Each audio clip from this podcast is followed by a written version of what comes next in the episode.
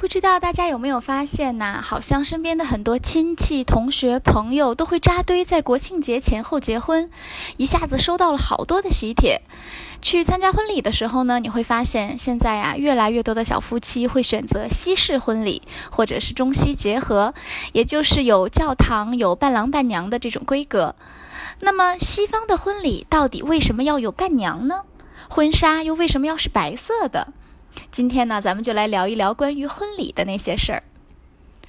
首先呢，老规矩，咱们还是先来聊一聊相关的表达。首先，新郎新娘就是 groom and bride，groom and bride。伴郎伴娘则比较有意思了，伴娘的英文呢是 bridesmaid，这个 maid 通常是女佣的意思，那伴娘就是为新娘服务的，所以是 bridesmaid。大家可以这样记哈，啊，那伴郎呢，则是 best man，best man。那我们来说一说，为什么会有伴郎伴娘这个规矩？其实啊，在现代人的婚礼上呢，伴郎伴娘一般都是新郎新娘的闺蜜或者死党。但是在过去并非如此，在过去那个宗教迷信的年代，大家都害怕新娘会被恶魔诅咒，所以呢，他们就找来许多女孩穿的跟新娘子差不多，让恶魔分不清谁才是新娘。同时呢，如果遇到一些绑架犯呐、抢劫犯呐，伴娘也能够帮忙混淆视听。伴郎呢，则更加接地气一点了。在那个年代，不是每一对小夫妻结婚都能够得到亲朋好友祝福的，有一些婚姻根本不被家人同意和接受。所以呢，新郎就会招来一帮人做伴郎。如果遇到谁来搅局，就把对方打跑，同时啊，也能够防止新娘逃跑。所以呢，这个 best man 真的指的就是那个最能打的人了。接下来，咱们再聊一聊婚纱。对了，婚纱在英文当中呢，我们可以用 wedding dress 或者是 wedding gown 来表达。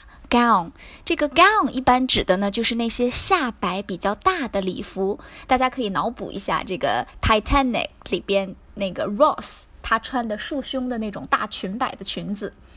另外呢，新娘的头纱有一个专门的表达方式，叫做 veil。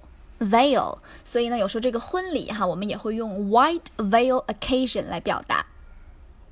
好了，那大家一定很好奇，为什么新娘结婚要穿白色的婚纱？其实这个也是有历史原因的。一开始呢，跟咱们中国人一样啊，西方婚礼新娘子也是穿红色礼服的。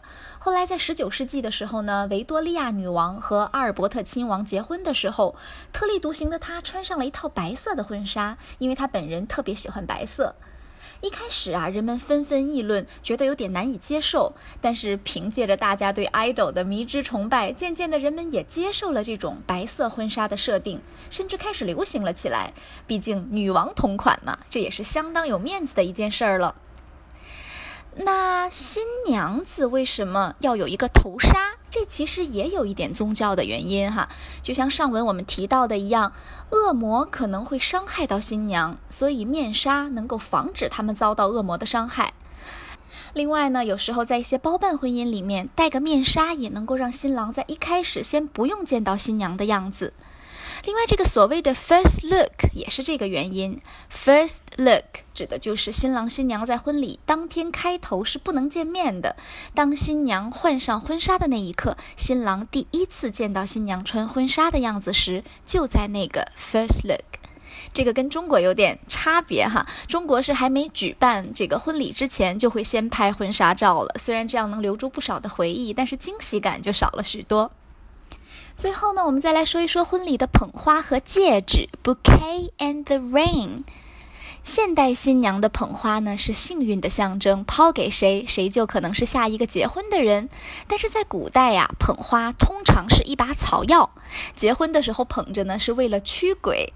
看来宗教这个东西真的是影响深远呢。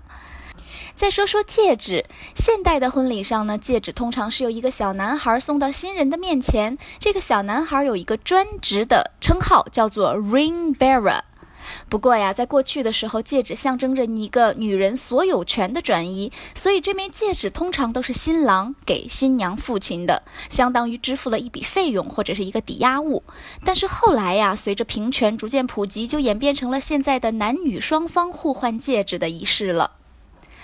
说了这么多，大家是不是也发现了，这婚礼呀，其实要讲究的东西也不少呢？中国人看生辰八字、看风水，西方人呢则看宗教、看皇权。不管怎么说，如果大家要去参加婚礼的时候，要怀着一颗祝福的心，总是没错的。好了，今天的节目就到这边喽，咱们下次再见，拜拜。